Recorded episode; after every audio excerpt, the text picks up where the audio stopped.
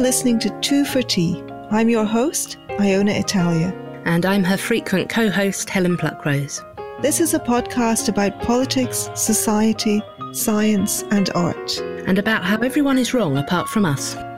This podcast is brought to you in association with Areo Magazine, a digital forum for calm, reasonable voices from across the political spectrum. The podcast is entirely listener supported. To become a patron and gain access to patron only broadcasts and other perks, support us on Patreon at 2 for Tea. Welcome to the conversation. Hello, everyone. My guest this week is Oliver Traldi. Oliver is a graduate student in philosophy at the University of Notre Dame, which, despite the name, is actually in Indiana. and Victor Rivera is joining me this week to help me wrangle Oliver as a temporary co host. Victor is a clinical psychology MA student at Pepperdine University, which I believe is in Malibu uh, in California, and he is interested in psychotherapy and psychological research. And I am coming to you from Buenos Aires as usual. Um, I also just wanted to mention that because uh, Matthew Pitzinger, who is one of our um, sponsors, patrons of this podcast, and who is also one of my favorite people on Twitter, when I said that I usually podcast with a glass of wine, asked me to say what I, what I'm drinking. So for Matthew, I'm going to mention that I am drinking a Trapiche Fond de Cave Syrah from 2017, which was it was a 200 peso wine, which I think is about seven dollars or something. It's kind of the top top price range of wines that I drink. Uh, yeah, that's around my top price range as well. and um, usually in Argentina, you should drink Malbec or just fuck off. Uh-huh. But this particular Syrah is actually very nice. Cheers, Matthew.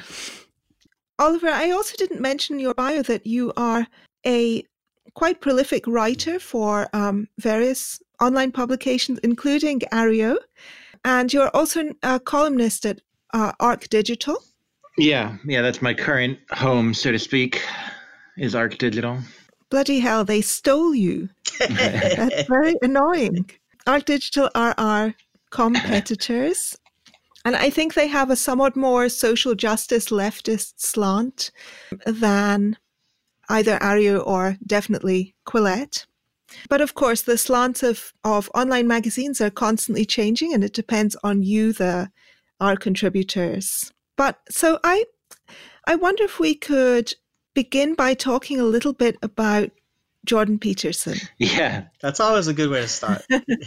Get the blood going. Yeah, we haven't we haven't heard much from him in a while, have we? What yeah. is what is he even up to these days? He's hanging out with uh, Viktor Orban, I believe. Oh yeah. Well, I can't. I, I don't know anything about European politics. I hear that it's bad, but in Hungary, I can't. I can't necessarily. Yeah, I mean, I know he's a bad guy. I don't. I don't have anything to say about that. Um. So I was. I I read your article, Oliver, about dirtbag leftists yeah. on the Chapo Crapo Chap House or whatever they're called. You, you, can, you can call them. You can call them Crapo. I'm fine with calling them the Crapo Chap the, the crap out chaps. That's fine.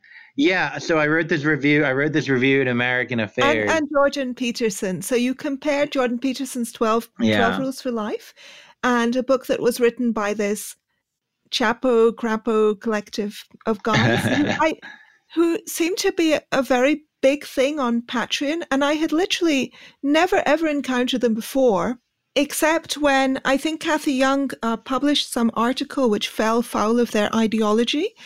They were writing this thing about how Cathy Young should actually be called Cathy Old, and they all seem to find this just astoundingly witty. Yeah, so they they love changing people's names. So the the very first thing they'll like change a letter in somebody's last name, and then like a hundred of them will tweet it at this person and like that's how they how, that's how they get you on Twitter. Oh right. I, yes, I don't I, I don't I don't know why. It's crazy to me. but at least honestly the Cathy Young to Cathy Old is like wittier. That's like more intelligent than they normally get with the name change thing. Mm. Well, my answer to them on that is my answer always to people who who um, criticize me or or Cathy, who is I think two or three years older than me. I mean that literally. That's not a euphemism. I think Cathy and I are about the same age. Uh, what I always say to those people is, I, I know it's really terrible that I live to such an old age. I hope I hope uh, such a terrible fate never happens to you. That's pretty good. I don't mean that seriously, of course. I'm just joking, but uh, that's been my only encounter with them. They're kind of trolls of the hard left. Is that mm-hmm. correct? Sort of Marxist trolls? Yeah, um, or, or, socialists of various types. I think it's fair to say that uh, for a lot of them, like trolling is the ideology. And it's not that they're trolls of a certain ideology, but they just happen to find you know an ideology having an ideology is a good way to become a troll right so like part of the idea behind my review is like if you're looking you know if you're looking to become a troll then maybe you'll become a chapo fan or maybe you'll become an alt-writer but like either way you know you're going to find what you're looking for on uh, on this great website we call twitter it's really i mean trolling just works on the principle that all publicity is good publicity right you're trying to provoke a response, any response, and it's easier to provoke a negative response than a, than a positive one. It's easier to get people to think Oliver Traldi is a total wanker than to think I really admire Oliver. He's so insightful and intelligent. You know. Yeah, well, it's, it's lot, certainly it's been e- it's certainly been easier for me to convince people that I'm a wanker than it has for me to convince people that I'm that I'm insightful. Um, but yeah, I mean, part of I think the idea behind my review was that there's um there's this there's this kind of demographic which I consider myself almost sort of a part of in a way of these uh, kind of lost lost boys. You know, this lost kind of generation of young men in their in their 20s, I guess, early to late 20s. Um, and I think that one place they they look for an an identity and kind of a sense of purpose is in is in the, the culture war and in politics surrounding the culture war, including, you know, I think it's fair to say that socialism as a personality, so to speak. You know, there's this joke that goes around to DSA, you know, like people in these circles, whenever they see somebody who doesn't actually seem to know much about oh, politics. Oliver, what's the uh, What's the DSA? Just oh yeah, the, the Democratic yeah. Socialists of America. It's this um. Oh. It's not okay. exactly a political party. I, I actually forget exactly how you, you classify it, but like uh, Alexandria Ocasio Cortez is a member. Um, they really like Bernie Sanders, and they do some good stuff. It's kind of they have a lot of chapters. So it's actually fairly fairly respectable. It's not like um, Socialist Workers Party or anything like that. Well, I don't, I don't know, I don't know that much about the Socialist Workers Party. Or I, I don't know who's respectable or not. But I, I would just say that there's a range of people involved with it, and sometimes they they have this joke where they say like being socialist isn't a personality, right? So clear, it's clear that a lot of people in the organization, or like you know, people in these circles, are aware of this issue of young people kind of joining up because they they're they're looking for an identity. They're looking to figure out kind of who they are. When it comes to Peterson, so Peterson has the similar fan base, right? And in fact, b- both both Chapo and Peterson kind of explicitly have said they're looking for this demographic of these kind of lost, you know, lost by the wayside boys who are in their 20s and kind of are looking for meaning in their lives. They're looking for something to believe. And I think Peterson more explicitly kind of tries to aim at them. You know, Peterson says, I'm going to give you this book, Maps of Meaning. This will show you how to develop meaning in your lives. And then, you know, the 12 rules for life are like rules about how to live a meaningful life and how to live in a way that's consistent with the meaning that you've developed or whatever.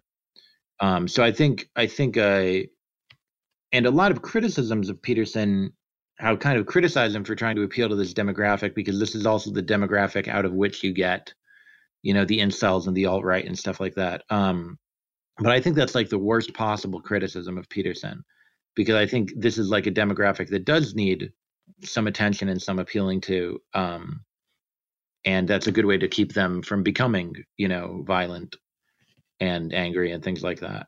Are the alt right? Um, are there stats on that? Are the alt right overwhelmingly young men? Um, I don't actually. I think uh, it depends exactly how you define alt right. You know how you measure it. Um, I think if you look in surveys for you know, if you call people's houses and ask them, "Do you identify with the alt right?" You're not going to get it being uh, overwhelmingly young men. But if you look at you know internet forums and Twitter and who's writing the articles and who's going to the marches and things like that, I think in that case you are going to get you know a, a very overwhelming proportion of young men. Um, so I think it, it kind of depends how you operationalize the term. Um, I think the alt right, you know, like any other political movements, are often dominated by young people and I think the alt right is no different than like Occupy Wall Street in that way. Um, well, it seems as though if you have this demographic of young men who feel disenfranchised and alienated, then that's it's especially important to appeal to them.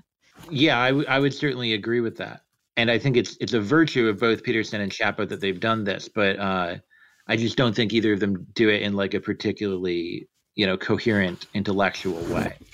And uh, I think one of the questions I saw on Twitter was about Peterson. In a lot of cases, it's hard to tell what exactly his agenda is, right? So uh, uh, he's started to, well, I don't know how current this is, but he's threatened lawsuits against people, you know, people who have insulted him.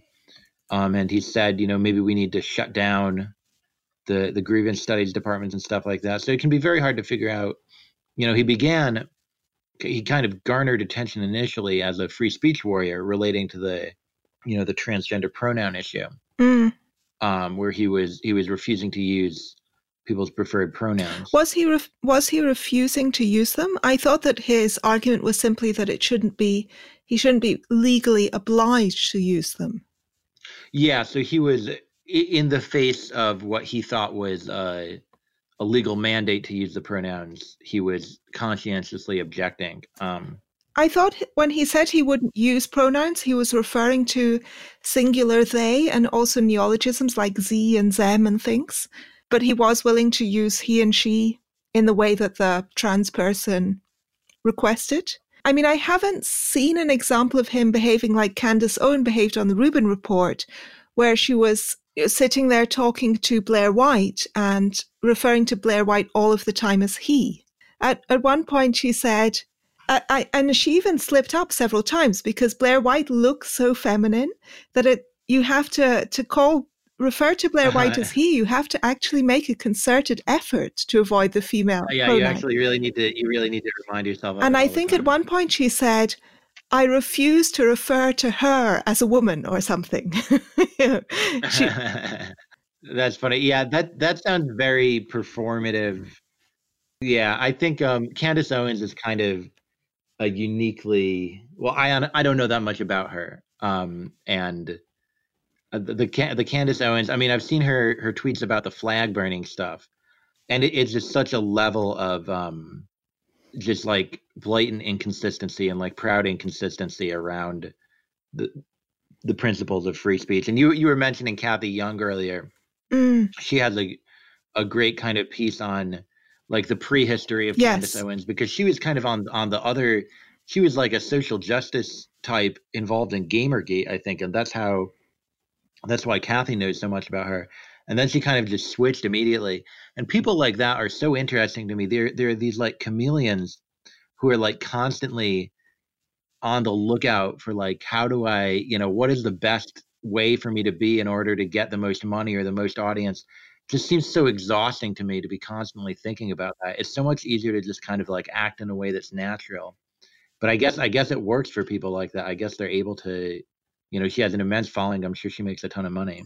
I don't know. I suspect she's in the any publicity is good it's publicity. Good publicity, yeah. That's her her philosophy. So she's going to say sort of the most outrageous thing that first of all, she knows that the people that fall for that shtick are intense and they'll stick with her.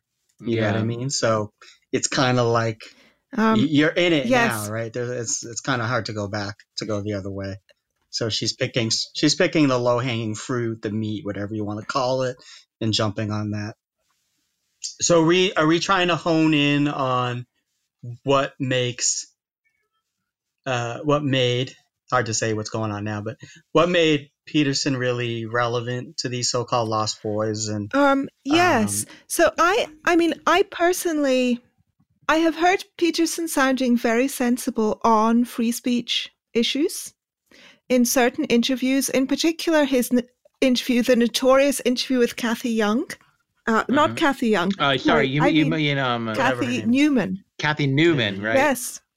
It's confusing because if you're a new man, then you're young. So so it's kind of like the same thing. That's interesting. That's a good way to. That's. I'm, I'm sure that's somehow a problematic and sexist remark, but Yeah, I will. yeah, I, should will overlook man, it for now. You'll be cancelled later. But um, Yes. in his interview with Cathy Newman, he was he sounded very sensible and articulate. And when he is Mm-hmm. straw manned, I think he's extremely good at defending himself. Mm, But whenever he is not so much defending his reputation, but actually Mm-hmm. spouting his own ideas, I have to Right. say that I I have a very low tolerance because I um, I know this might sound pathetic, but I do suffer from migraines, and I literally feel like this is going to trigger a migraine if I listen to too much of this. Um, he's, he's bad for your health, literally. well, for me, yes. I mean, many people seem to find that charming, but there's something about the combination of this kind of Jungian archetypal stuff, which is both banal, you know, the actual. It, it's both kind of obscurant, ob, obscure or maybe even obscurantist. Obscurantist um, is implying a motive on his part. And I don't know if he has any kind of if he really is an imposter or if he, he really believes his own shtick. Mhm. I think he believes it. I think he's sincere. Yep. Yeah, I think he's a true believer. Yeah. I, But- I, yes, for better or worse, I think he believes what he says. He's probably a, a he's probably a very nice bloke. I don't have Maybe I don't know. yeah, I don't I have my suspicions, but I don't want to say that type of stuff. Like you know, just spouting it. I have I have no idea and I'm I'm willing to give him the benefit of the doubt.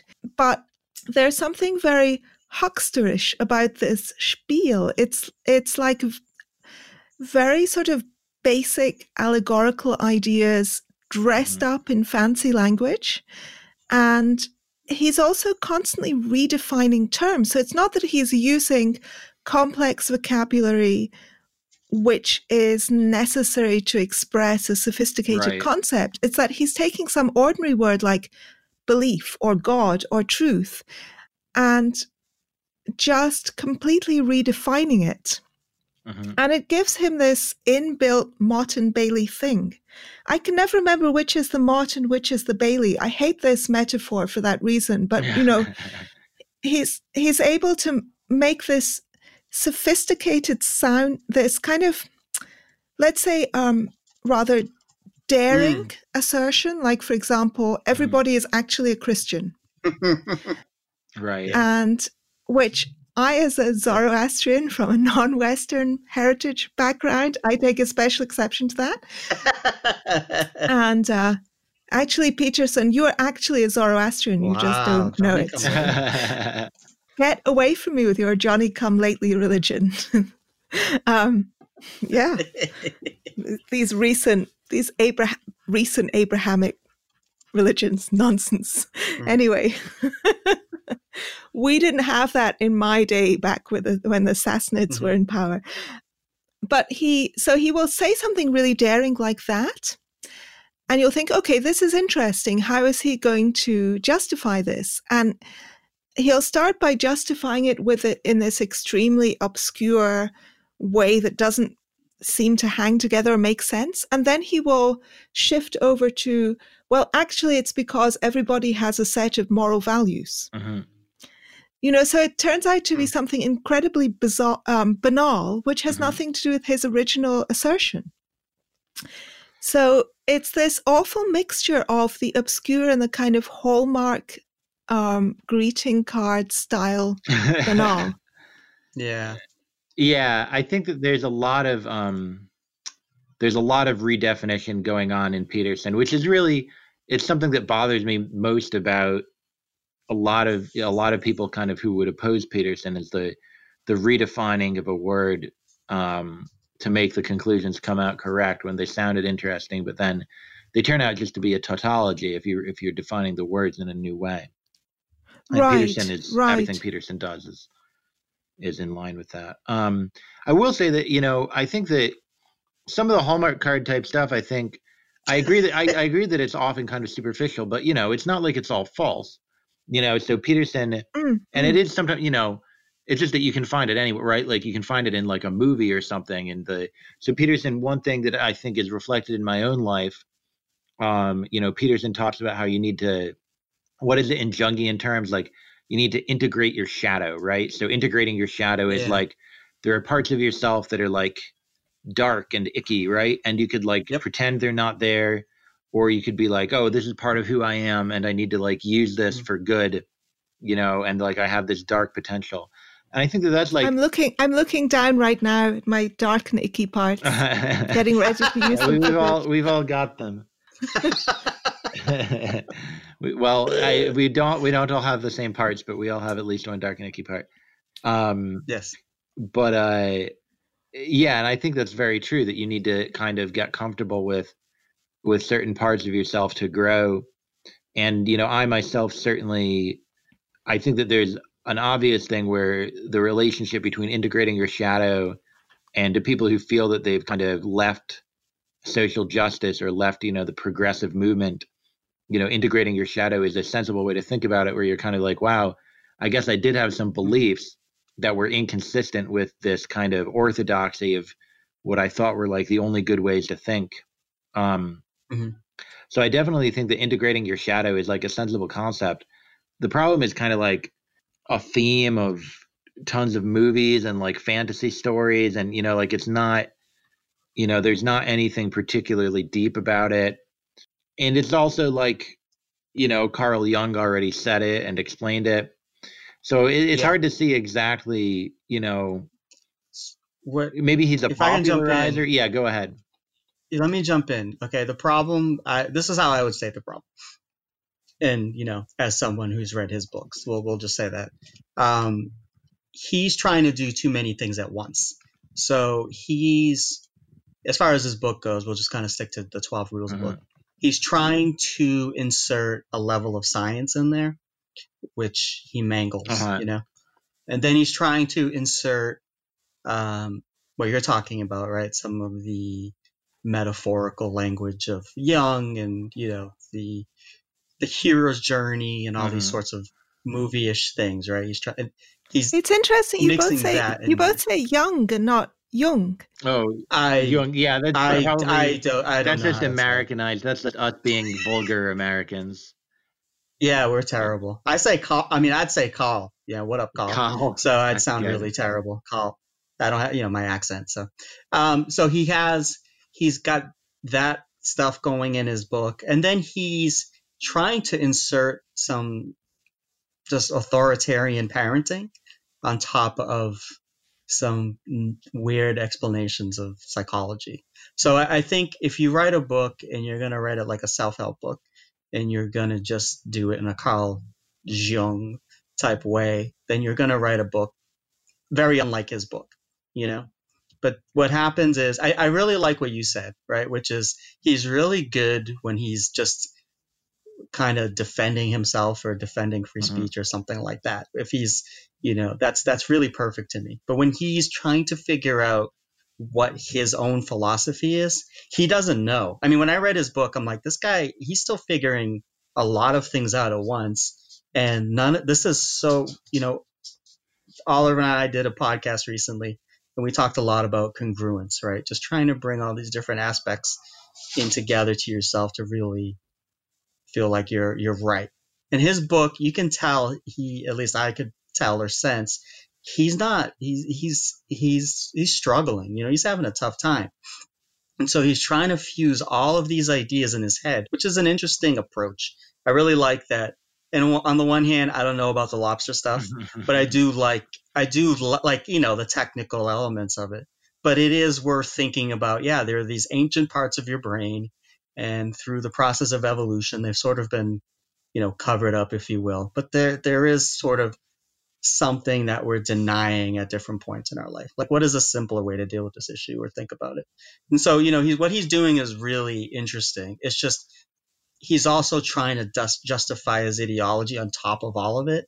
You know, I think if he did just some cool kind of comparative psychology and you know on top of evolutionary biology i, I like Yeah. that you know I, I love psychology as you know but then he's adding on top of all of that he's inserting some kind of super conservative parenting Mhm. in there and it just if you're going to use the science of psychology or behavior genetics in this case to talk about what happens with kids when you don't do this or that he's he's not speaking from fact he's just speaking from his his ideology Yeah. you know so so when you're reading the book you're kind of going well this is wrong this is wrong this is wrong this is wrong. Okay this is a good point the hallmark stuff.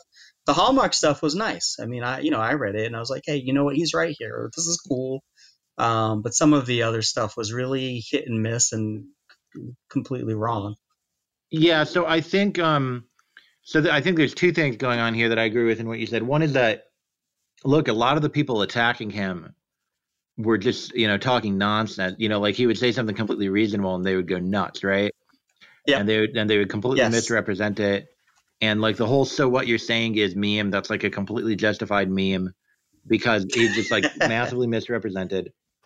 Um one thing that happens with and this is true of like even physicists get this biologists get this you know you have people who garner a certain amount of success in their own field and they get to this public intellectual status and what they start to think is like okay it took me like 10 years to master my field and like another 10 years to you know to develop you know uh, a research project in it that you know that was compelling and that sh- and that you know was a significant contribution.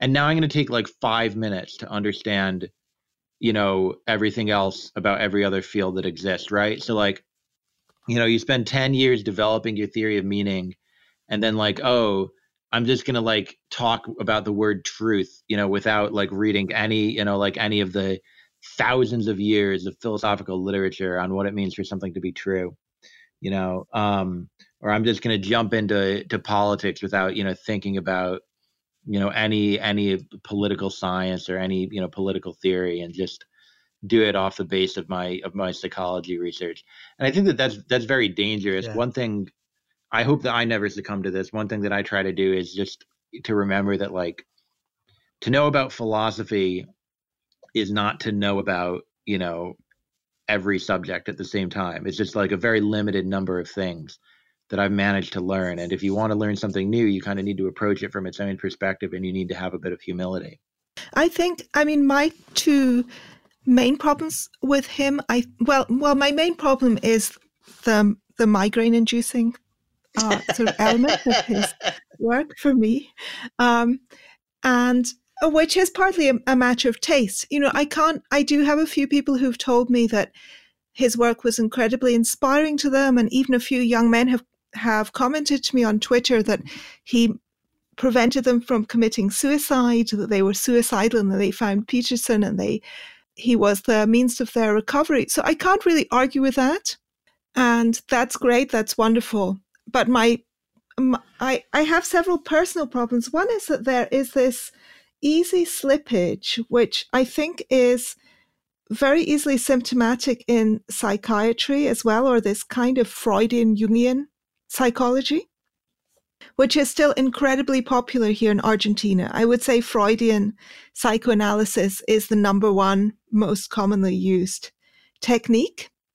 And as I think everybody knows, we are notorious for having the highest number of shrinks per capita Oh, really? in the world. I had no idea. In of the that. That's city? really interesting. there's not only no stigma attached to um, having a shrink, but if you don't have a shrink, it's like you don't go to the dentist or something. Wow. Um, you know, it should be a normal part of your healthcare. Should be Hmm. going to see a shrink, and um, I think that there's this kind of awful non-deniability, this sort of catch-22 situation that Freudians famously put you in. Um, this is the thing that's really happening, you know, and if you deny it, that's even more of a sign that, that it must be true. And I feel this kind of slippage in Peterson as well. He's like, there's this archetype where men are ordered Uh-huh, and yeah. women are chaotic, or the masculine is order and the feminine is chaos. But the slippage between this is a this is a metaphor to women are kind of chaotic. So maybe as a woman you shouldn't be doing X and you should be doing Y is always there right at the very edge with Peterson. And that's when he's saying things like, hmm, I wonder if men and women actually can work together. Maybe women shouldn't be in the workplace because well, this is just speculation. Of course, I'm not dictating to anybody. But let's look at these archetypes about sexuality, arousal, the man, the woman, the the Jesus, the hero, the dragon, and whatever. um, and um, so I think he is sort of using this Jungian paraphernalia to just basically shore up really old fashioned, very conservative ideas. That's the first thing. And the second thing is what he does with the concept of truth, which is why I think feel I feel personally that he is a postmodernist because he is interested in language, symbols, dichotomies, and he says, you know, he doesn't think of truth in an epistemological sense as being does this thing that I'm saying correspond to a real fact in the world? But he says the truth is Darwinian or whatever. It's kind of whatever is useful to you is actually what is true. That just makes zero sense. Yeah. Yeah, I agree. So, um, I have Oliver, silenced Oliver, you. know, before you jump in, Oliver, Oliver. let um, you know, I would Oliver. uh, what let like let's really de- let's define pop. Oh no, no, don't don't put me up to that. Let me just respond. Let me respond to this okay, very you know what? limited, How about, very uh, limited question for now. Here, tell you what. My last my last week of school, or like you know, one of my last weeks. Um, there's postmodernism in psychology, and just you know, to very simply state it, it's just a very basic idea of challenging systems, right? Because you we just like we just live in the US and we have all these norms and whether implicitly or explicitly we just kind of go by them so when we make our goals, we often tend to make goals based on what we think they should be and, you know, sort of, you know, mm-hmm. based on the norms of whatever's around us, right? Should I go to work? Should I be a stay at home mom? You know, why can't I go in the Navy, right? Like you, it tends to be very dichotomous and lit- limiting and things like that. So it's kind of, it's an interesting approach to psychology if you strip away the word postmodernism in terms of discussing it, because, you know, that usually sends off bells and whistles. So I think just to stay, just to kind of differentiate, I think Peterson is playing fast and loose with the word truth, but I, am not totally sure it's in a postmodern way per se, like in the, the specific school of thought. It just sounds very like what we make fun of in terms of postmodernism, saying, on the one hand, they might say there is no truth. He's saying, you know, sort of, or at least everyone has their own truths or something like that. He's he can't he's getting lost saying i can't define it because it's it's i, I think can, can you explain what that distinction is? I can't quite do it because i'm not the expert but it sounds a little different than the school of thought known as postmodernism. Whatever peterson's doing like you know it would take me six days to peterson is basically when it comes to truth peterson basically offers what might be called an evolutionary debunking argument so the most influential ev- evolutionary debunking argument has to do with morality. It goes like this: Gee, the things that people uh, think are good and bad correspond really closely to what's like in their evolutionary interest, right? Like, oh wow, you should be really good to the people who are related to you. Well, that's going to be really good for like your genetics, right? That's going to be really good for passing on your genes because you're going to be the nicest to people who are genetically the most related to you. So then it goes like, well, hey, here's an explanation of why we might have the moral intuitions that we have. We might have the moral intuitions that we have uh, because we evolved to have them, and we evolved to have them to make us act in a way, you know, to justify to ourselves the actions that are most consistent with propagating our genes, right? And the evolutionary debunking argument goes like, well, okay, so that's our explanation for our moral intuitions. So we no longer need to posit like a realm of moral facts that are like true and false, right? We no need to long we no longer need to posit moral truth and moral falsity because we already have this evolutionary explanation for why we think some things are good and bad. Now, Peterson, this is a very controversial argument um, in the philosophy literature. Again, I you know it'd be great for Peterson to read a bunch of it. Um, it's very difficult to get around, but not everybody's convinced by it either. Then you can also have like cultural arguments where it's like, oh, here's an you know here's an explanation of why you have some of the moral beliefs you do. Your culture taught you to have it, and everybody else's culture taught them to have some different belief, and that's why people believe what they do because of their culture. So that's a debunking argument as well. Peterson seems to think that a similar argument can be given when it comes to the concept of truth, right? So Peterson thinks, well, we evolve, you know, everybody evolves in a way to propagate their genes. So whatever we think is true, we probably just evolved to think that it's true, and that is just pragmatically what's best for propagating our genes. Um, now, this argument seems much more doubtful to me than the argument when it comes to morality. One reason is just that, like, almost all of the time, what is pragmatically best for us to think is true is simply like the stuff that is actually true, right? Like, say you're say you're like some proto-human from like hundreds of thousands of years ago, and you like there's like a, a tiger coming at you and about to kill you or something, right? Well, what should you have evolved to think in this situation? Well, probably you should evolve have evolved to like accurately perceive that there's a tiger that's about to kill you, right? That's the best way to have a way of evading this tiger. So there's no there's not really any reason to think that when it comes to the idea of truth that we would have evolved anything different than just like the standard correspondence notion that's like truth is just the way that the world actually is. So it's, it's it can be very strange um, listening to this pragmatic idea of truth Peter has that Peterson has just because it's not clear why would that any be any different than just like the normal sense of true. And he never really he never really explains it. He, he got he got into this argument with with sam harris. Oh my god that was the worst worst episode of sam harris's podcast i mean much worse than the Omar Aziz. I mean, they almost never talked again, if you think about it. Because people were like, "Oh, we want, we want." They did after that because yeah, people, like, we want more. People voted. He had a vote. Should I have Um, him on again? And they, you know, everyone said, "Yeah, yeah, yeah." And um, but yeah, I think um, one thing that you saw in that conversation is that Peterson, in a way, is kind of a realist about.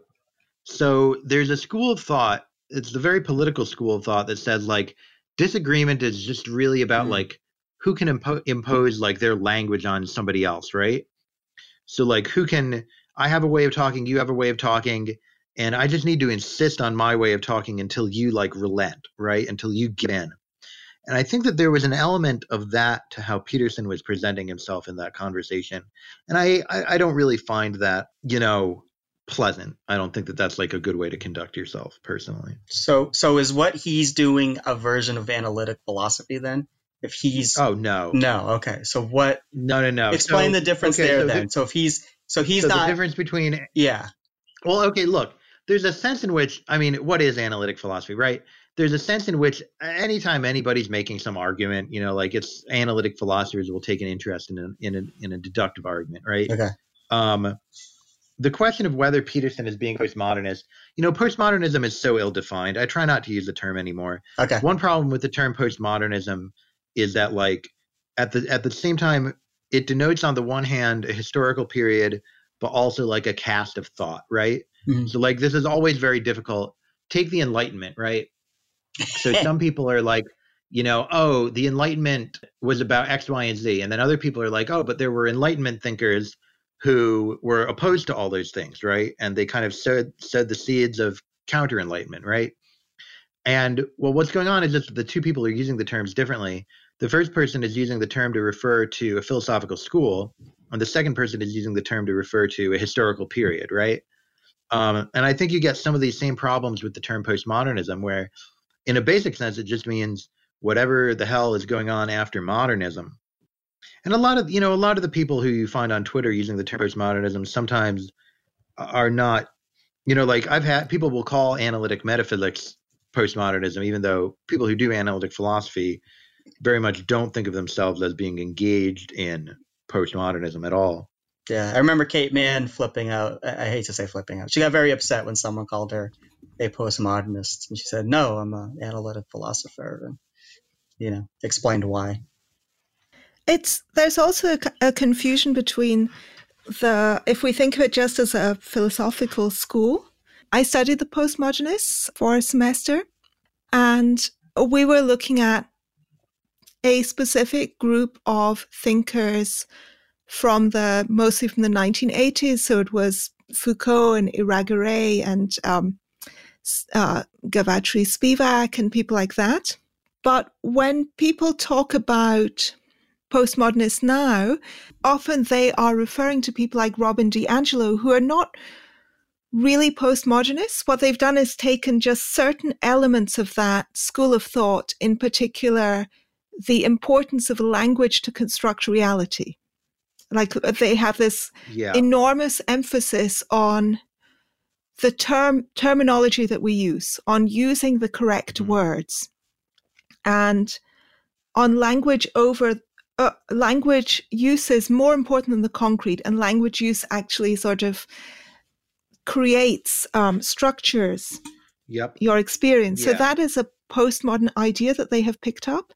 And then also this idea of uh, sort of dichotomous struggles between the self and the other and the othering of certain identities. Mm-hmm.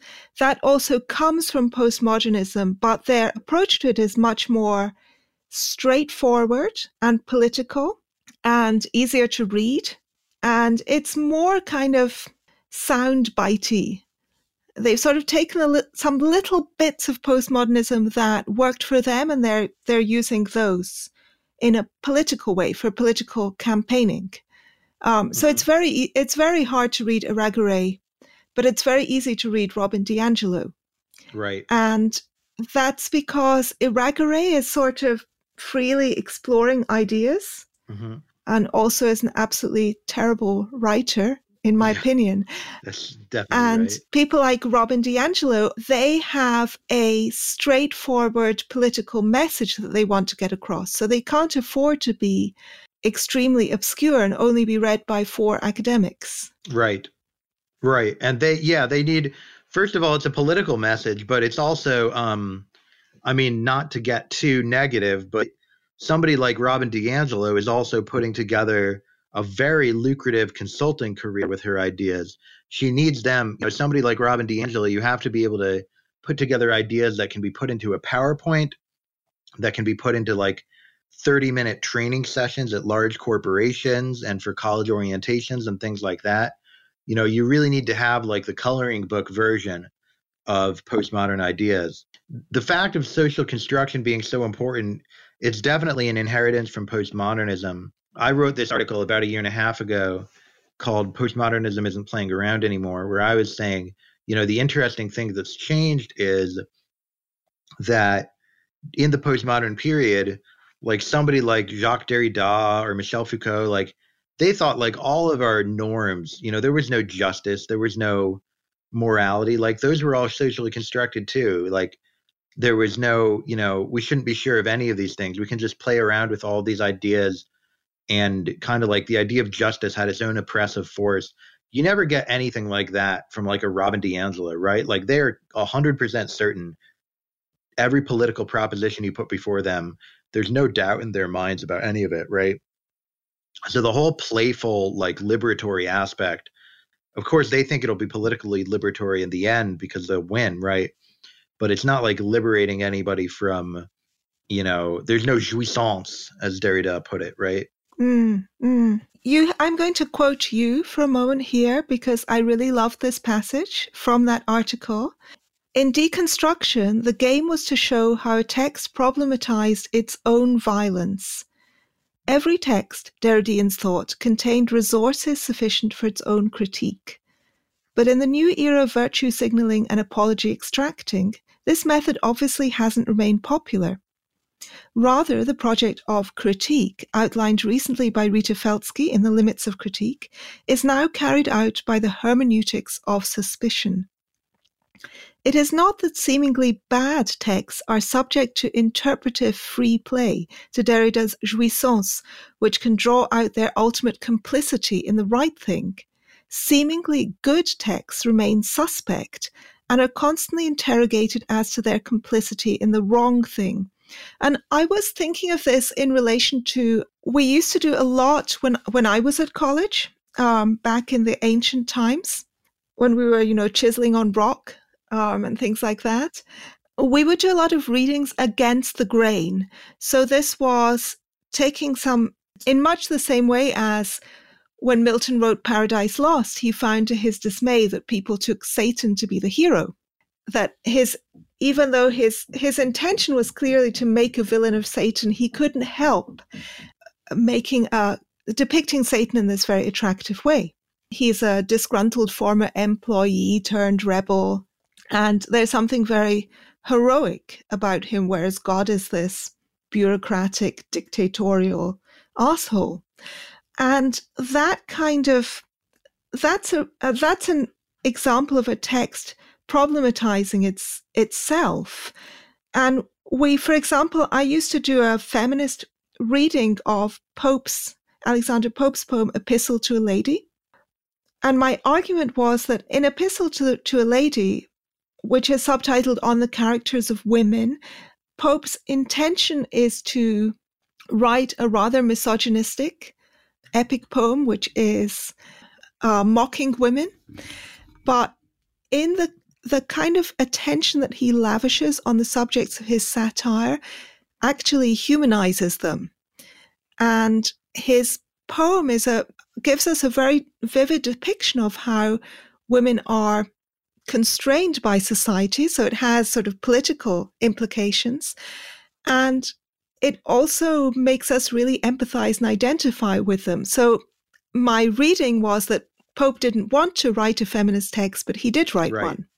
And that's that's quite a kind of post in a sense a quite postmodernist the author is dead reading that Pope's intention is not what matters, but what there is within the text. And I'm going to read a tiny bit of that poem to give you an illustration.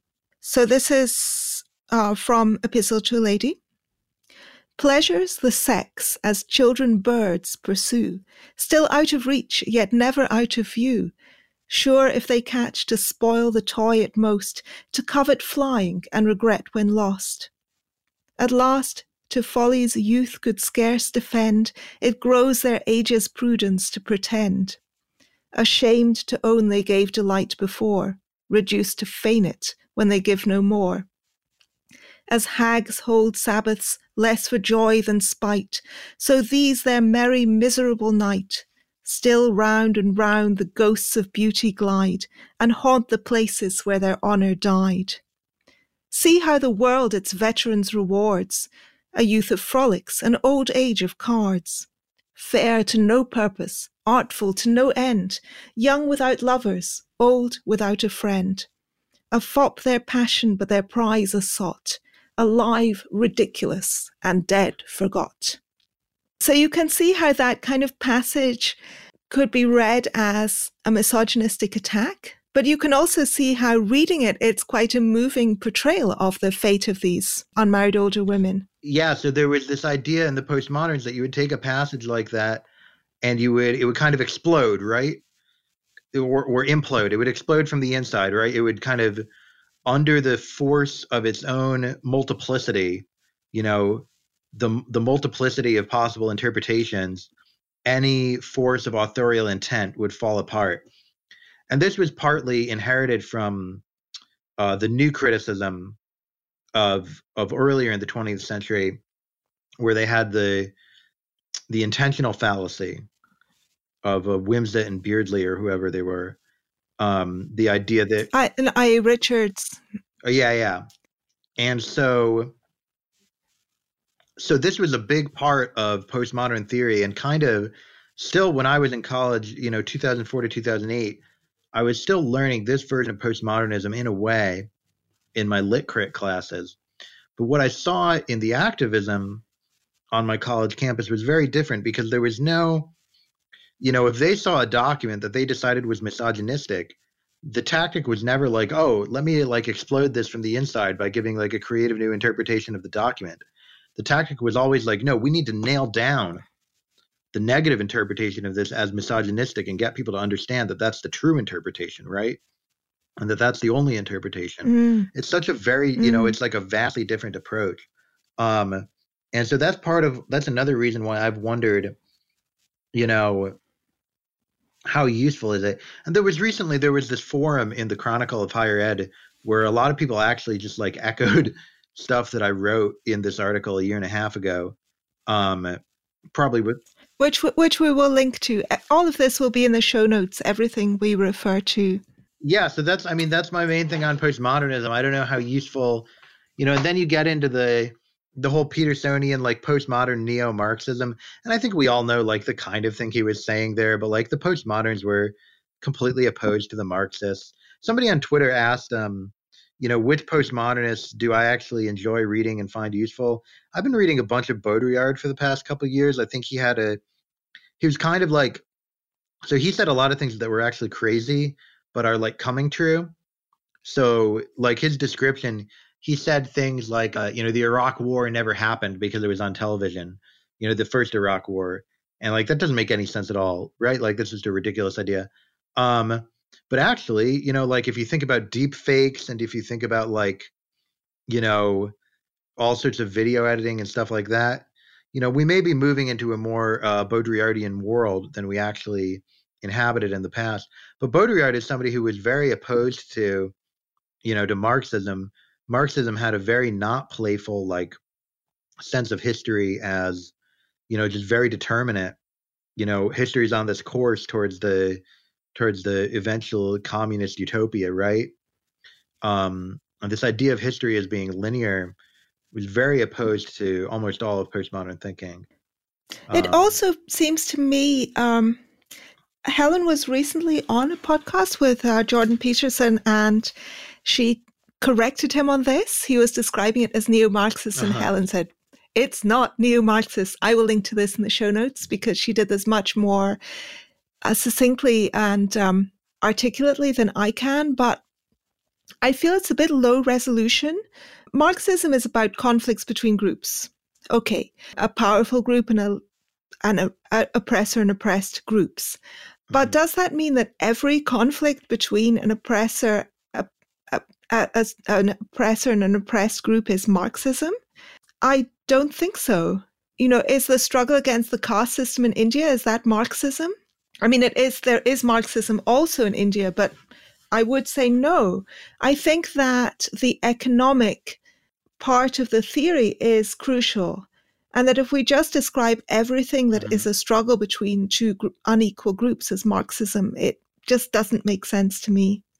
Yeah, so I agree that um, your term low resolution is really good for this idea that, you know, group struggle as a frame. But I, I think it's also true that, you know, group struggle is not really characteristic of postmodern philosophy as a frame. Um, and group struggle as a sort of overarching meta narrative about the world is exactly the sort of stuff that like the high postmodernists like uh Lyotard or someone I'm probably mangling the French on that. Um, but they would have rejected that idea out of hand, right? That there is this just one way that you can view all struggle in the world, right? Mm. So one of the critiques that people when they talk about, you know, social justice as being about group struggle, one way that they make the critique is just like you can't reduce all of politics and human relations to just this one idea, right? So it's this anti-reductionist view. Well, anti-reductionism about politics is like a very kind of postmodern approach, right? Um, so it's kind of it's kind of weird to think of postmodernism as being on the side of um, this reductionism into group struggle. I definitely think that you know group struggle and saying you know saying our group is oppressed and this other group is is bad. We're the good guys, they're the bad guys that's like a recurrent feature of human psychology, right? That's very difficult to avoid. And in fact, like sometimes in the anti postmodern groups, it's just like they treat like the postmodernists like the progress the the oppressor groups, right? Um mm, mm. and so I think it's I think you know that's why I kind of like somebody like John Haidt, um, even though there are things I disagree about with Haidt as well. But you know, for John Haidt, a lot of this is just kind of like which elements of of human psychology are being encouraged in these circles right now in these social justice circles and which which elements of human psychology are being discouraged um, and i think it's better it's often better to think about just like the universals of human psychology rather than about you know oh what is the new evil ideology that's capturing you know the young folk Mm, um, mm. i think this is more productive and it you know it leads to less binary you know less black and white thinking and it keeps you more aware of i'm sure iona and victor you agree that in in our circles you know like in the idw sphere there's tons of black and white thinking and tons of us versus them thinking there as well right so it's not like Ooh, it's you said it's the, not like it's you said the word. yeah i said i said the words i said the words so we're gonna have to do we're gonna have to do the idw talk I'm not going to Um, let that pass, but uh, you just talk for a moment. Just I'm just giving you Yeah, I some was rope. Please say- do hang yourself. Hang and myself We'll with get it. back to that. Talking of power moves, I want to read another piece from one of your articles. So you are talking about complicity. What does it mean to be complicit? And we talked a little bit about the way in which trolling sort of exploits this because all publicity is good publicity. And I'm going to read this. Complicity is also connected with the idea of a right side of history and with the idea of history as a struggle involving forces like racism and sexism, which admit of no clear definition, precisely because they find a different way to manifest in every era. If one fails to see his own era's manifestations of these forces for what they are, then he is complicit in the action of the forces and thus in all the forces' past manifestations as well. Who edited that? Um, should be if one fails to see one's own. Sorry. Um, this can lead to a situation where the actions, even of very ethical people, are geared toward meeting a bizarre counterfactual standard of historical analogy rather than promoting any particular good or lessening any particular harm in the actual present world. Everyday actions with no material import become, to adapt Ta-Nehisi Coates' phrase, hot with history. The benefit model can help us understand some social justicey statements along the following lines. All men are complicit in patriarchy because they benefit from it. All white people are complicit in white supremacy, etc. However, the benefit model fails to explain why the case of the critical piece is not subsumed under complicity or endorsement. Naturally, it benefits a writer and an outlet to publish a widely shared essay on an inflammatory topic. But intuitively and empirically, based on widespread reactions to the piece, the fact that the essay criticizes the channel in question means that the writer and the outlet are not complicit in its growth.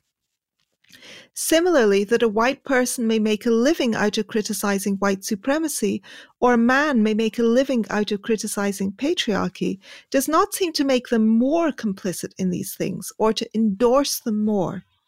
So, even if the benefit analysis gets at some aspects of the usage of these ideas, it is only some specific kinds of benefit that should be taken to imply complicity. Saying that we hate the bad things is always a good way to express the shared values of a group.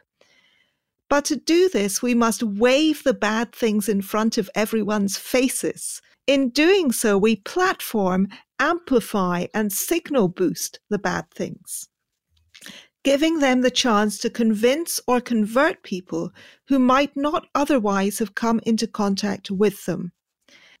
So I find this idea fascinating that there is a kind of com- complicity in waving those bad things in front of everyone's faces for our own benefit in order to virtue signal and say, look, I'm really good because I hate these bad things.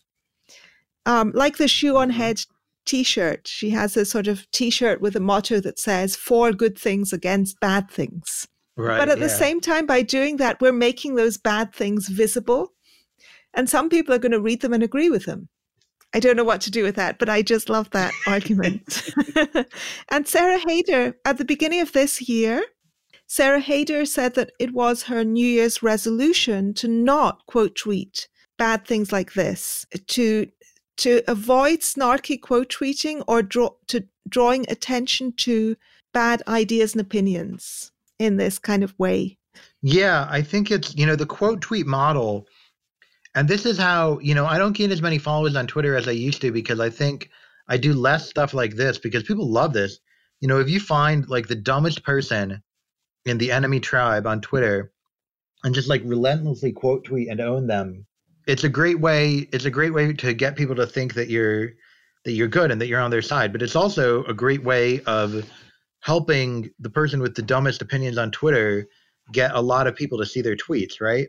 And it's a way of it's just helping mm. them out mm. and helping them be seen. Um, and so I think it's really important. Mm. If you engage with dumb people, they should be the dumb people from your side, and we should be critical of them, like we've been saying. And if you engage, you like when you engage with people from the other side, you should be engaging with, you know, the best possible versions of the people from the other side. A lot of people say, you know, you know, they'll they'll re- start reading articles on Quillette or Areo about social justice, for instance, and then they'll say something like, "Oh, wow! Like I didn't know, I didn't know all this stuff about social justice before," and it's kind of like, in a, in one sense, it's good because they're learning, but in another sense, it's like, well, who's really spreading the social justice ideas to all these people, right? And so, mm-hmm. I think that's why, and this was true of like, you know, take Richard Spencer, and you know before Richard Spencer was featured in the media as the like, oh, look how scary the alt right is, you know, he would like nobody would. It's not like he had any friends or like anybody would talk to him, right? You know, he wrote for all these, you know, magazines online that nobody reads, and then these newspapers and magazines were like, oh, we can make a lot of money off of reporting on the alt right. We can make a lot of money off of you know, reporting on the new extremists and the new white supremacists and white nationalists. And it's not that these people didn't exist; it's just that um, the media coverage did much more to to to raise the profile of these organizations than anything else. Um, and I think it's if for somebody, so I don't care that much about any of this because I'm not really invested in the idea of complicity. But for people who are, I, don't, I don't see a way around this problem. Yeah, I tend to avoid it by just not being invested in the idea of it. Um, how do you feel about people going on other people's podcasts mm-hmm. and shows? So, um, is there a point at which the person whose podcast or show it is is so vile that you should not go on their show, even if it is to argue against them or or just to spread your own ideas, which are good ideas to their group of listeners who would otherwise not be exposed to um, them?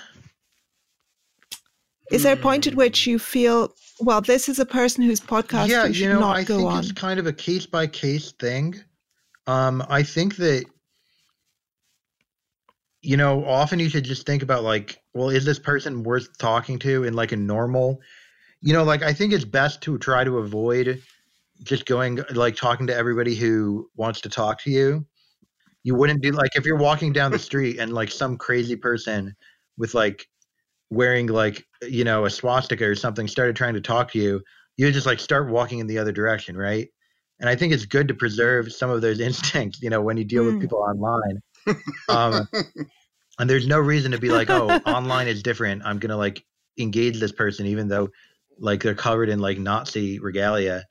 Um, I do think that like, but I I don't think that there's any hard and fast rule, and um, I do think that you know I'm somebody who everything I do is like arguing against people and arguments and counter arguments, and um, so I don't think I think if somebody says well, my goal in going on that podcast was to argue against them. And then if you watch the podcast and it is actually that person arguing against them the entire time and trying to shoot down their beliefs, um, then I think it's fine to give that person the benefit of the doubt. Whether I would do that in many situations, um, I think in many situations I would probably try not to. I also know that for me, you know, I can be a real people pleaser, right? You know, like I can be really whoever I'm talking to at the time. I often feel very motivated to rock the boat with that specific person. It's different on Twitter when you're talking to like a million people at once, right? So then in a way that kind of helps can mm-hmm. help you be more mm-hmm. yourself because you're not subject to the whims of like the one specific person you happen to be talking to. Um, but I would certainly that would certainly be a a secondary kind of thing to think about for me that I would just be like, I don't want to put myself in the position of, you know, being on a podcast with somebody who's saying, you know, like racist stuff, for instance, and knowing who I am, sometimes I'm just like not in the mood to rock the boat. I wouldn't want to put myself in the position of, you know, just like agreeing with them and just like saying, "Oh, I can't wait for this to be over." You know, I'm just going to agree so that it's less painful. Um, so that would those are the sorts of things I would be thinking about. But I don't. I'm really not a guilt by association type, so I would never be like, "Oh, this person appeared on this podcast." and therefore I can like come to a lot of conclusions about them without listening to it. You know, if I knew something else about them, I do think that it, it, it's always something to be aware of when you're trying to construct a public persona that other people do make these judgments. So early on in the James Damore stuff, mm-hmm. one of the first one of the first interviews he did with was with Stefan Molyneux, right? And I was talking with um, oh my god, what's mm. wrong with me? What's her name? No, not Saloni. Saloni. Um, Saloni. Damore's friend. Um, no. Um, uh, why am I not? Why am I so stupid? Um, it starts with an M. Um, I'm feeling. I feel so bad. I hope she doesn't listen to me doing this. Um, but I was talking to her and I was like, "Look, you got to get him. You can't let him be appearing on Stefan Molyneux because people will immediately, and people still to this day, when they when they try to own Damore on Twitter, they're like, "Oh, he went right on Molyneux, and it's just like you have to if you're you have to be aware of how this will affect people's perceptions of you. Um, but on the other hand, like that's the fact that it's never it's you should never be hyper aware of that, right? Because people other people's perceptions only matter so much. Um, Marlene, by the way. So yeah, I just, just Marlene. Yeah, Marlene. Yeah. Mm. So I knew it was M A R, but I was going to say Marjorie, but that, oh. there's no way it's Marjorie. Um, but yeah, so I don't think I don't think there's a hard and fast line about you know is this person too vile. I definitely think that if people are if you're invited to be on a podcast, you should think like, well, is this person really worth talking to? Do they have any sane views? You know. Or is it just going to be like me struggling not to be associated with them for an hour? that doesn't sound like. This is asked by somebody who calls himself Bowser.sis. Oh, um, oh, the legend, Bowser. Yeah, he's a legend. well, you know, within our We're within our really tiny circle of legends. legendary. Twitter. Aren't we all legends here? we are. That's what I mean. There's there's legends and. So um, I'd be curious to hear. He asks if Oliver's thoughts on free speech and content moderation have hmm. changed since running and eventually closing down his Discord server. Um, and Discord is that app that is similar to to Skype, but you can't. There's no video, and you can talk in a larger group. Is that mm-hmm. is that fair? Yeah, yeah. I don't it's know kind what of like Slack, Slack. Is. It's like a a system of chat rooms. Um. Okay. Well, maybe viewers will, but it's it's like a system right. of chat of yeah. chat rooms. It's like a um, chat room, but you can talk. Yeah, you can also talk. You can also talk over audio. Right. Yeah. It's like a close it's like a closed off Reddit, you know, you can have all these sections of topics and um, you know, different areas where you post on different yeah. things. So for for the question to put it vaguely. Here's what I'll say. I found a struggle that I hadn't anticipated of the following form. I had created a community that was much more successful than I expected it to be. And that gradually, and not in a radical way, but in a significant way, had gradually, by different people inviting other people who I didn't actually know, and just through norms forming and things like that, had gradually become like not a place that I myself identified with very strongly. And so I was faced with what I thought of as kind of a dilemma, which was like, am I going to keep my name on something that I don't really feel reflects who I am versus am I going to shut down a space for conversation that these people feel that they don't have elsewhere. Um, and the first thing I felt like went against like my artistic instra- in, instincts, where I really just want I want everything I do to be like expressive of who I am. You know, like I'm really like a romantic in that way. And but the second one went against my political instincts in a lot of ways, where it's just like there aren't that many of these spaces, and I was really happy to be able to provide it for people.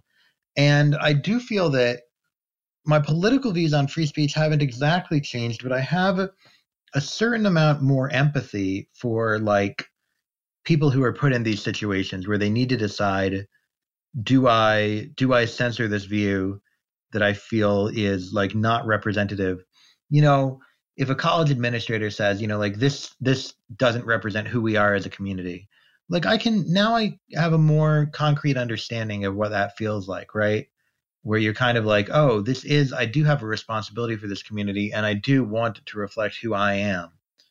So I would say, although my views haven't changed, maybe they should have, I do feel that I have a bit more uh, understanding of what it's like to be in that position. And I think that, uh, you know, a lot of, I think a lot of, a lot of the time, the people who feel that they're in that position shouldn't. And maybe I shouldn't have felt that I was in that position with my Discord server. But like, if you're the dean of students at a college, you should not feel that like the college is like an artistic expression of your identity, right? You know, like that's not your role as an administrator on a college campus. You're just like somebody with a higher ed degree who's kind of like getting in the way you know?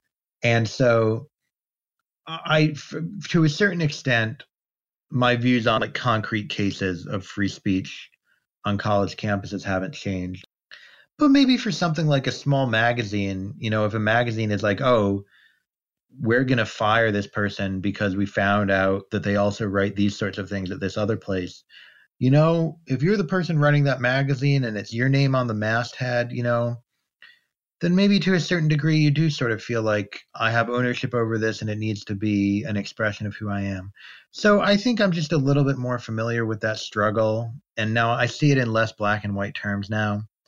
Um, and, uh, and of course I hate that because it makes it harder to be like outraged and to see and to like demonize the people I disagree with, which is always the most fun. If I and if I can jump in, I think there's like a conquest's fourth law, which is any server or platform or whatever that isn't inherently like center left becomes Gab, and um, and even Gab itself, right? Gab was like, hey, we're this free speech thing, you know, whatever.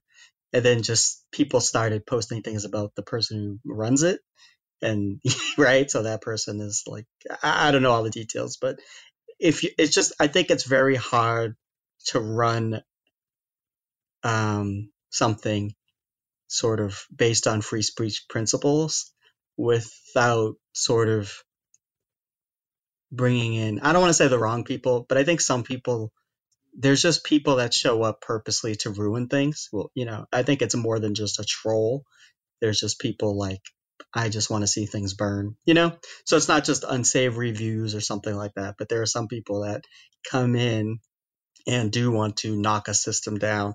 And I think the systems are kind of looking out for that, I think, in a sense.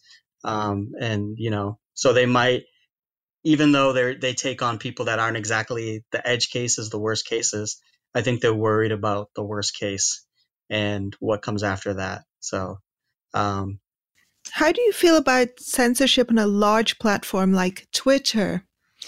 Um, because I think that Gab and these other small platforms would not be such hotbeds mm-hmm. of Nazis if Twitter really had a I agree 100% consistently free speech policy.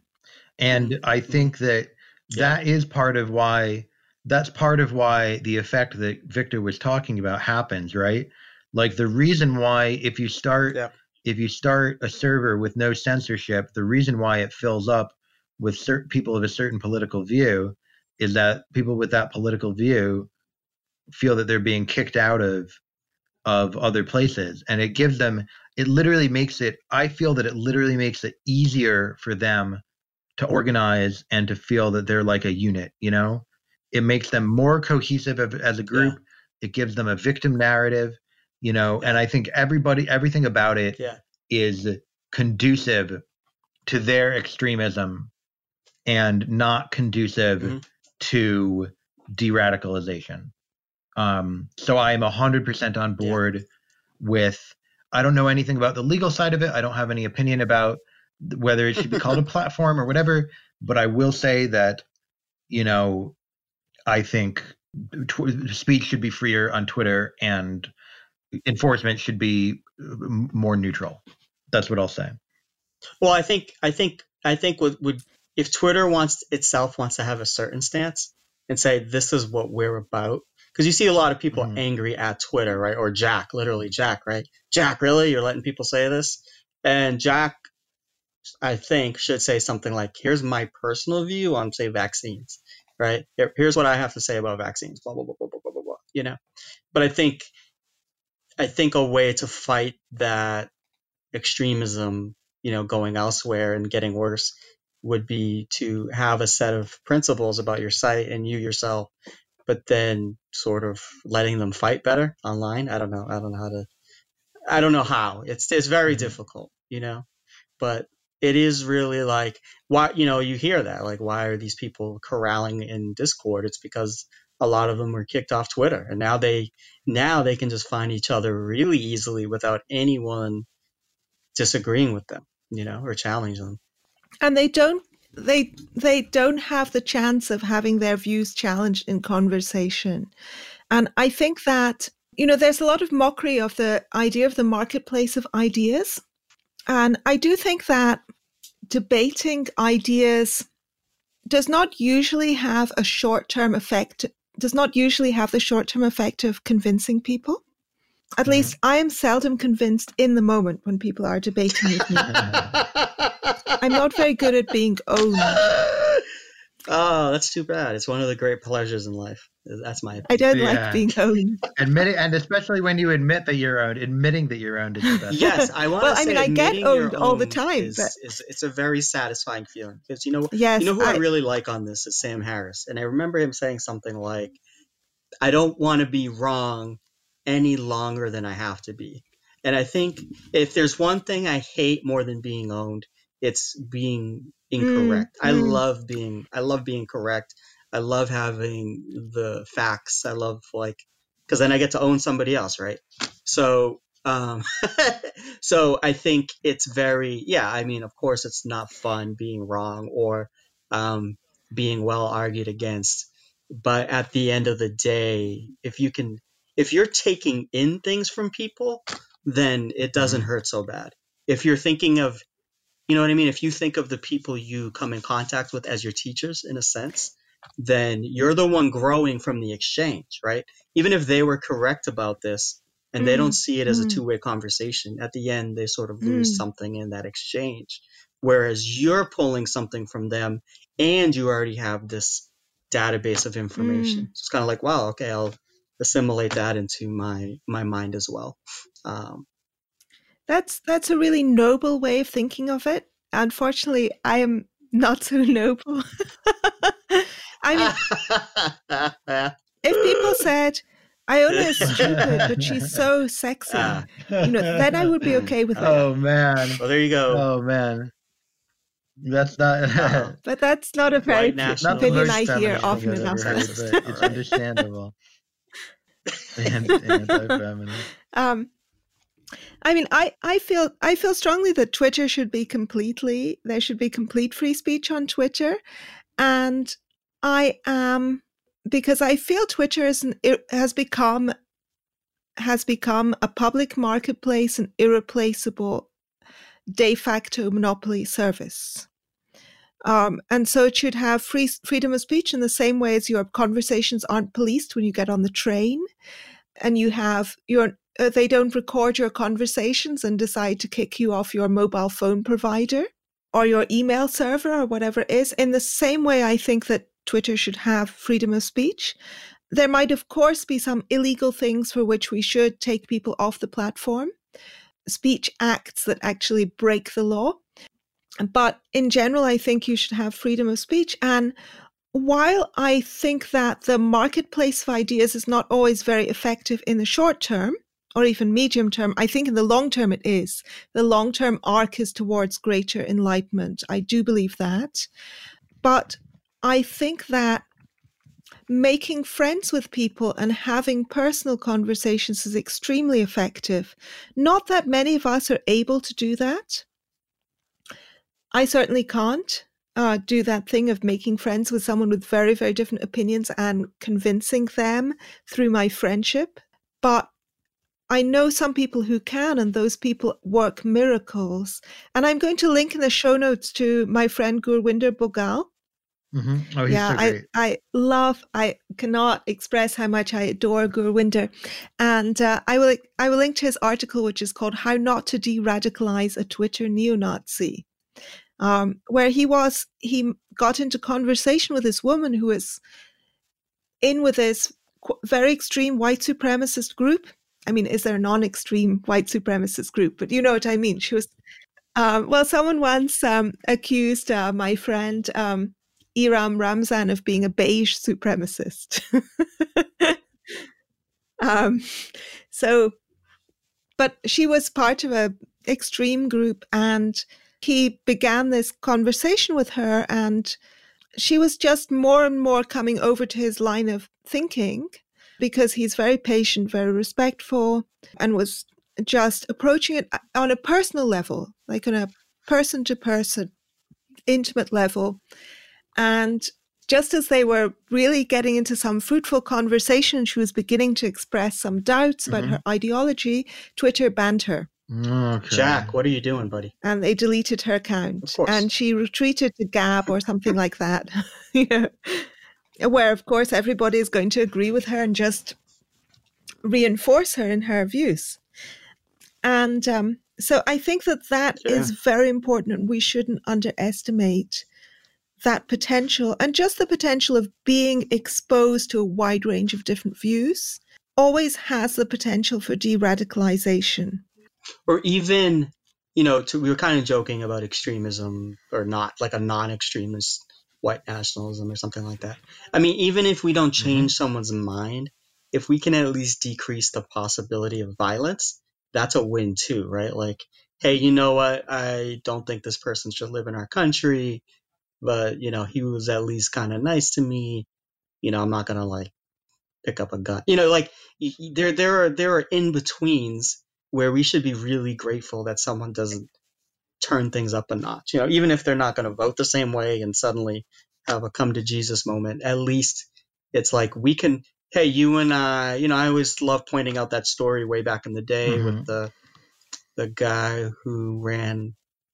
You know, he was a, a leader of a KKK group, and you know, s- schools were being segregated, and you know, the one way they were trying to enforce this they had the leader of the KKK work with um, um, a black woman in in the community, and obviously he hated it at first, but he was like, "Hey, wow, she has kids, I have kids, we're a little more alike, or a lot more alike than I thought," and um, I mean, they became great friends, and he changed. But even when he hadn't changed yet, he said, "Wow, she has kids, I have kids."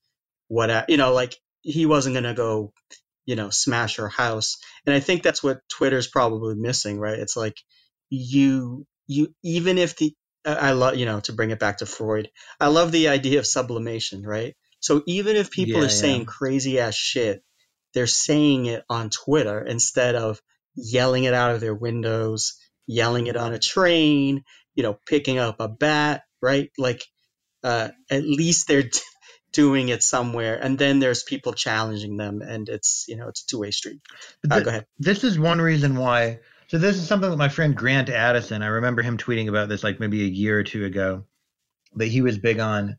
There were all these surveys about like you know college students you know and you know how the more the more left wing a college student was the less they feel they should have to be friends with republicans and things like that.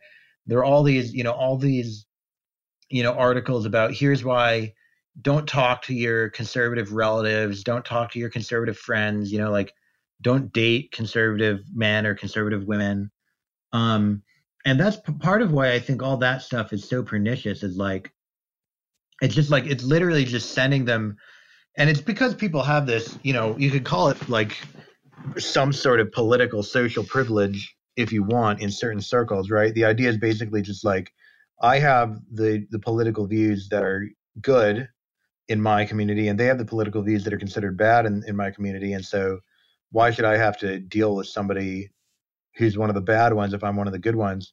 Um, but I think it's so pernicious, and basically what you're doing is you're you're making it impossible for them to have access to somebody who disagrees with them and you're making it you know you're just sending them you're saying you have to deal with all the other people who are like you. Well guess what? They're never going to change their views. And i think that people only do this when when they've decided that they can win without you right? People it's when they've decided we're already winning. We don't need you know we don't need to convince anybody who disagrees with us because we're just we're going to win no matter what. So we can alienate all the people who disagree with us because we already have enough people. And that's one reason it always shocks me that progressives act that way because when they talk they they act as though oh like we're getting completely screwed out here right? With like with all these republicans and all the alt right and everything you know like we're being completely you know there's this red wave and you know everything and like fascism is on the rise and blah blah blah. Well if you really believed that why would you act as though like you already have all the people you need right? Why would you why would you act as though you don't need to convince anybody of anything anymore? So that really bugs me and it just makes Yeah. me think that like these people actually have no idea of what they believe about their relative power or what they need to do to accomplish their goals um Hmm. so yeah yeah i, I don't I, I don't know it's it's a real mess to me but you know the other way that that happens on twitter and on basically any social media site is that like these algorithmic filters um, and I talked about this with Victor when he in- interviewed me. It's just like you know you're gonna all these systems are designed that you're gonna keep seeing the content that you click on, right? So like the instant you start using one of these sites, you're path dependent on however you felt like the day that you started using it, right? So like if I had started using Twitter on like some different day, I might have might have ended up with a much more like left wing feed, you know, um, or if I went on Twitter when I was less grumpy or something and I think that's part of it too that people end up just being sent media that is like not challenging to the views they already hold. But I don't know. That's probably enough for that question. Was there one more question you wanted to ask? Yes. Um, Victor, can you choose one? yeah, yeah, absolutely. Um, it was from,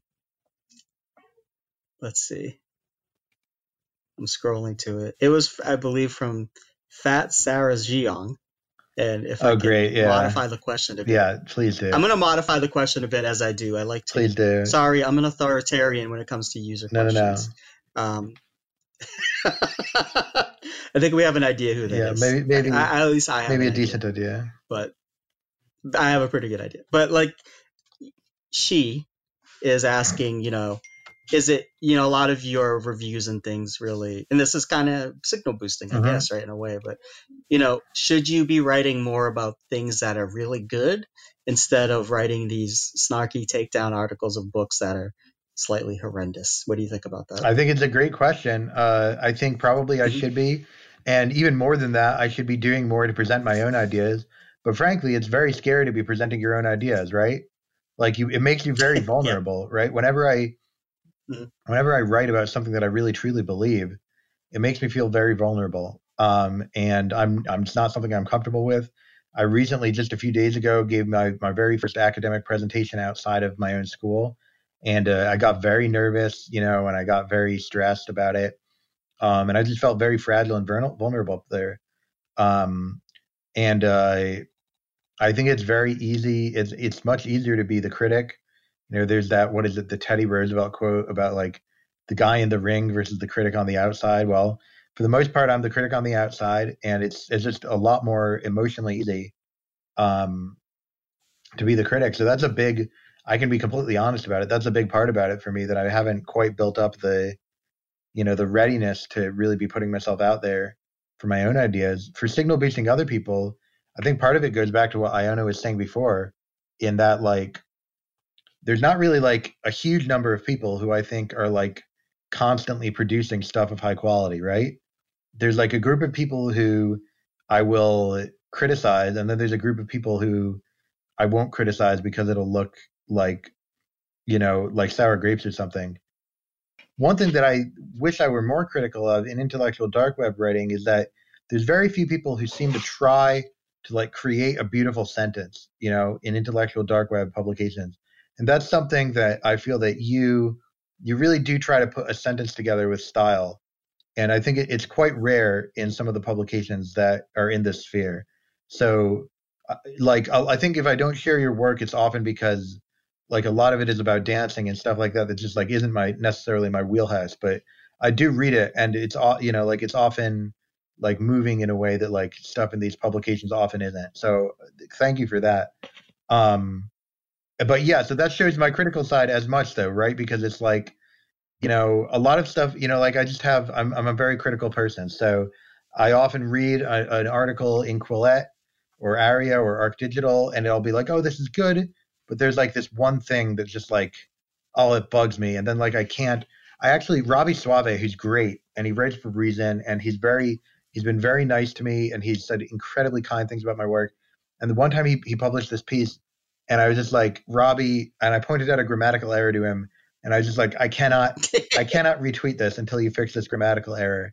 And that's like, I feel like wow, an asshole. Serious, yeah, but that's uh... just like the way I am, you know. and so I think that's well, you're grumpy, I'm right? a grumpy that guy. That's like my out? answer. That's my answer to that question. I'm a grumpy guy, and I'm also I'm also very self conscious, and uh, so so that's why I end up being having the, these critical takes most of the time. Right. Yeah, and I did have a very serious conversation last week. It will be last week by the time this comes out with uh, Sohail Ahmed. He was a very serious guy. So mm-hmm. hopefully it will balance out. yeah, we aren't, as you can tell. Me too. Is there anything you are you want to say that I have not given you a chance to say? No, uh, no. I I think I've gotten to say everything I was hoping to say. Yeah, uh, it's been a really, it's been a really good time. I had a lot of fun, and I do have. I'm looking back now through all the writing projects. You know, I I don't know if you're like this, but I have like maybe 25 writing projects that I have listed that says like write this at some point. I think a lot of them could probably be good for Areo. So, Ooh, yes, please. I'll, I'll think about. I'll just think about which one. That sounds one fantastic. Okay, that is a great note on which to end. Everyone, send your writing projects in our direction, and thank you so much, both of you. Yeah, good talking to you. To those of you who made it through this far, congratulations. You will get a, a medal. No, you won't get a medal. I feel you ought to, or yes, or you may have to have a little tattoo done or something. I survived the podcast with Oliver Traldi and Victor Rivera. Thanks, boys. Yeah, good talking to you. Thank you. Thank Talk you. to you guys later. Yeah. Bye. See you soon. See you. Have a lovely week, everyone.